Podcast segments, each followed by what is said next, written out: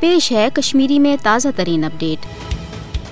بھارت مقبوض جوم تو مز امن بحلی ہند مسلسل اپز تو بے بنیاد پروگنڈ کران۔ یل زن مقبوض جوم تو ہز اصل صورت حال مودی حکومت کہ مقبوض جوم تو مز امن بحلی ہند اپز پروگنڈ نش یکسر مختلف مقبوض جوم تو مز بھارتی قابض فوجس افسپا کن قشرن ہز نسل کشی باپت گوڑے حدرس خصوصی اختیارات حاصل مگر پانچ اگست اقدام پتہ مقبوض جوم تو مز عملن بھارتی فوجی راج نفذ کرنا آمت۔ بھارت قابض فوج لکن ہند گرن مز اچت تلاشی کاروی ہند بہان نہ صرف لوٹ مار کران بلکہ نوجوان رٹنے پتہ مجاہد یا مجاہدن ہند حمایتی آسن کے حادثے سٹھا بے دردی سان شہید کران ون مقبوض جوم تو مز بھارتی فوجک اخ معمول بنیومت۔ یل زن نریندر مودی حکومت پنہ ظلمانہ فوجی طاقت ست یش سامراجی حربو ست تشرن ہز تحریک آزادی دباونک اقدام کران چھِ۔ این آئی اے ای ڈی تو مابقی بھارتی تحقیقاتی ایجنسی تہ حریت پسند قشرن ہز زمین جائیداد ضبط کرت آزادی پسند قشرن ہکہ آزادی ہند مطالبہ نشن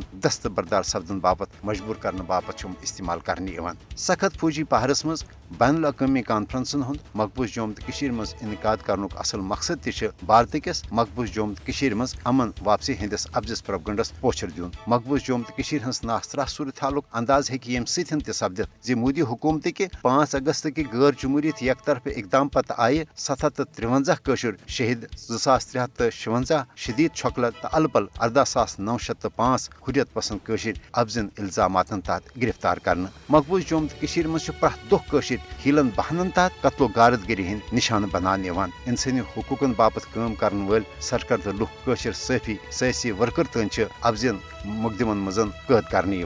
ظلم و جبر کس نتیجس مز قشرن ہز بے بسی تو بے قسی ہز خاموشی بھارت مقبوض جوم تو مز امن بحلی ہند ناو دت عالمی برادری مقبوض جوم تو ہز اصل صورت حال نشن گمراہ کرن یسان۔ عالمی برادری پزِ بھارتی پروگنڈس مز ین بجائے مقبوض جوم تو مز پائیدار امن باپت مسئلہ کشمیر حل کرنے حوالہ پن مؤثر تو عملی کردار ادا کرن۔